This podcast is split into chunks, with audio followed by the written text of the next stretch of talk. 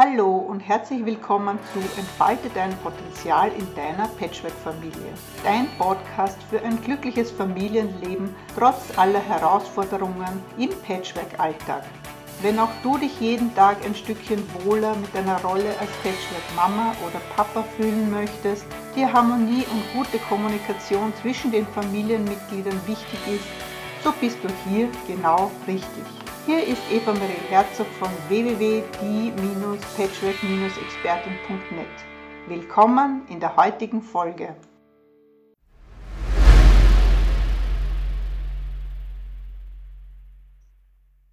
Herzlich willkommen zu diesem Geburtstagsvideo von der Anja und von mir. Und die Anja hat heute Geburtstag. Also alles Liebe, ähm, liebe Anja.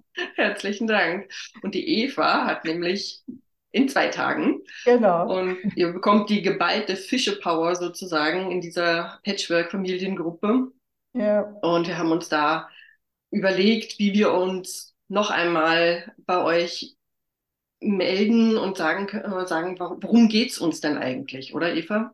Genau. Also wir, ihr werdet es vielleicht mitbekommen haben durch den einen oder anderen Podcast. Ähm, wir sind ja in mehreren Bereichen tätig. Das selbst ich komme aus der Juristerei und äh, Mediation war einfach ein, ein Riesenbereich oder Gebiet für mich, wo ich nach wie vor ja auch tätig bin. Und da haben die Anja und ich uns über Facebook getroffen und haben beschlossen, also da, wir haben so viel gemeinsame Interessen und ähm, da sind wir auch schon mitten im Thema. Hauptinteresse, glaube ich, Anja, sind einfach das Wohl, Wohl der Kinder und der Jugendlichen und der Familien auch. Ne?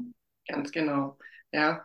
Und ich finde, dass es so wichtig ist, die Kinder in allen Belangen zu stärken, hinzuschauen, ja, unsere eigenen Themen zu beleuchten, da einen Wollknäuel aufzulösen, denn die Kinder sind unschuldig auf die Welt gekommen und wir dürfen diesen, das so lange wie möglich erhalten und ähm, diese, dieses Gefühl von geliebt sein und geborgen aufwachsen zu können, das ist etwas, was einen, einen Menschen dann sein Leben lang trägt. Dann die Eva und ich, wir haben unsere eigenen Familiengeschichten, die ja wirklich nicht leicht waren.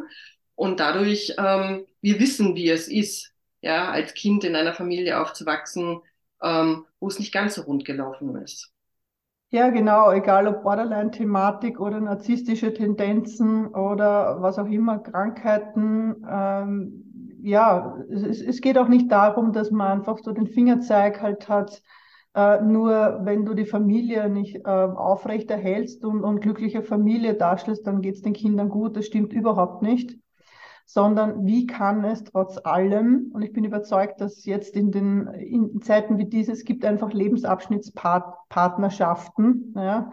Also es ist sehr aufreibend und sehr schwierig und herausfordernd, ähm, Beziehungen lange aufrechtzuerhalten. Und ich habe das jetzt beleuchtet im Zuge meines, ich schreibe auch ein Buch darüber, ähm, wieso sollte man sich diese Herausforderung Patchwork-Familie antun? Weil ich glaube, Anne, das ist einfach, das ist ein wahnsinniger Turbo in der Persönlichkeitsentwicklung, oder? Ja, absolut, ja. Also alles das, was bis dato verborgen und vielleicht unter dem Teppich noch gelegen ist, ja, der Teppich wird jetzt fleißig gelüftet. Und ähm, also bei mir ist es ja so, ich habe äh, bei mir in der Familie leben meine eigenen Kinder, mein Partner hat keine Kinder.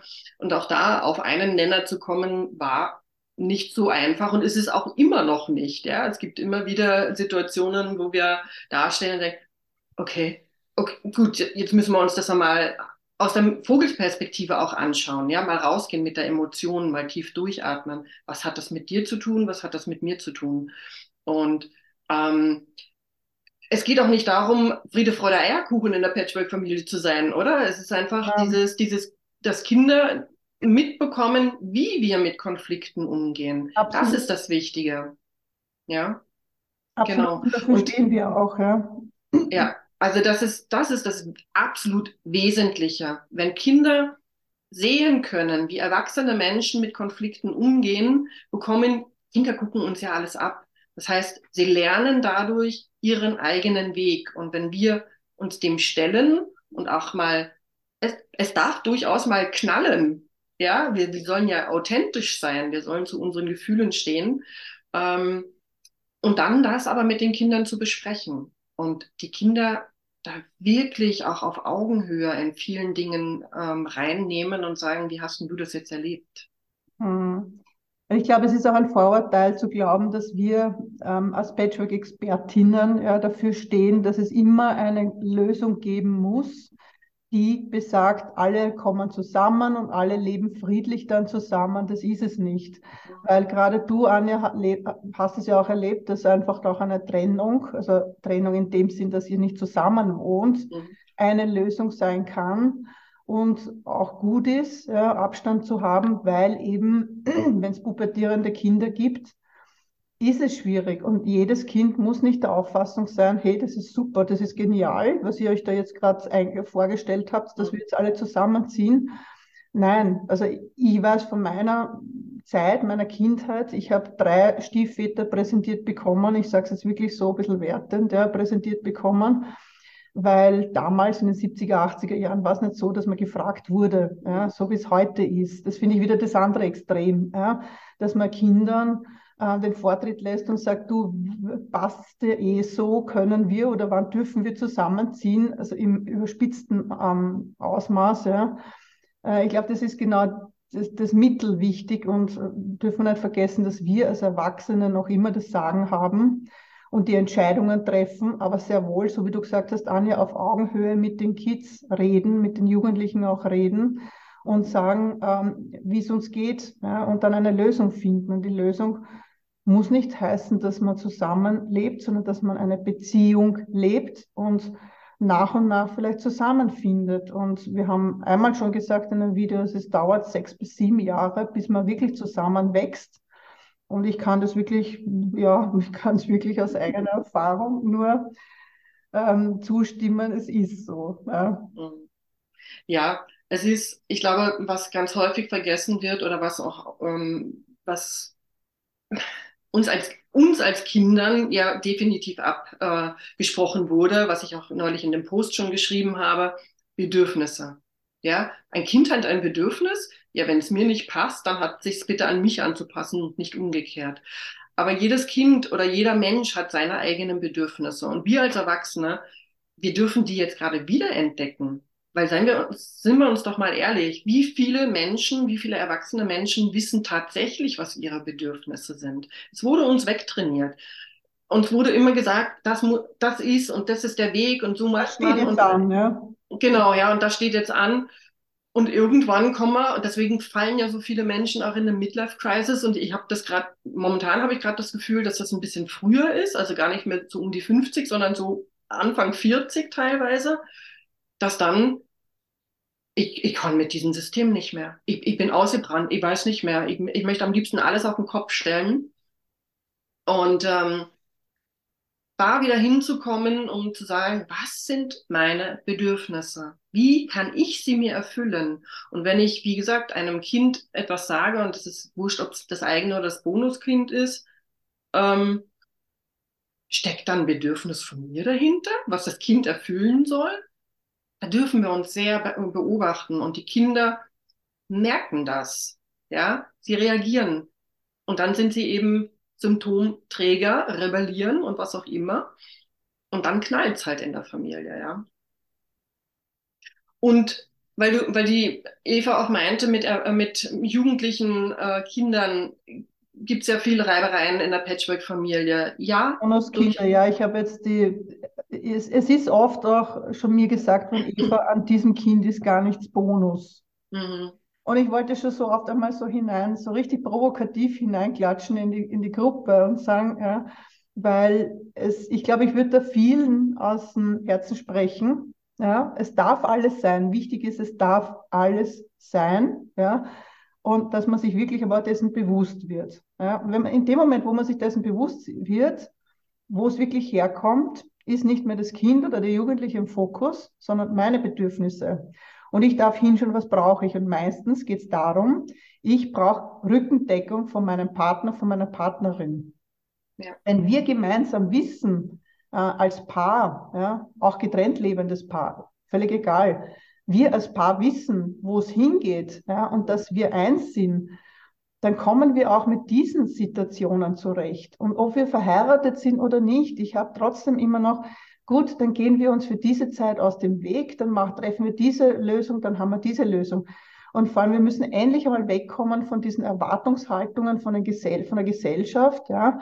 Äh, Familienleben hat so und so stattzufinden, so und so zu sein. Ich, komm, also ich habe Familien, wo man wo drauf gekommen wird, dass der Vater Doppelleben hatte. Ja so vieles Dinge, ja, oder dass die Mutter, mein Kuckuckskinder kennt man mittlerweile, gibt es ja Tests, ja, aber hat es früher nicht gegeben. Das heißt, auch die Familiengeschichte wurde systemisch schon auf dieser Lüge aufgebaut. Ja. ja.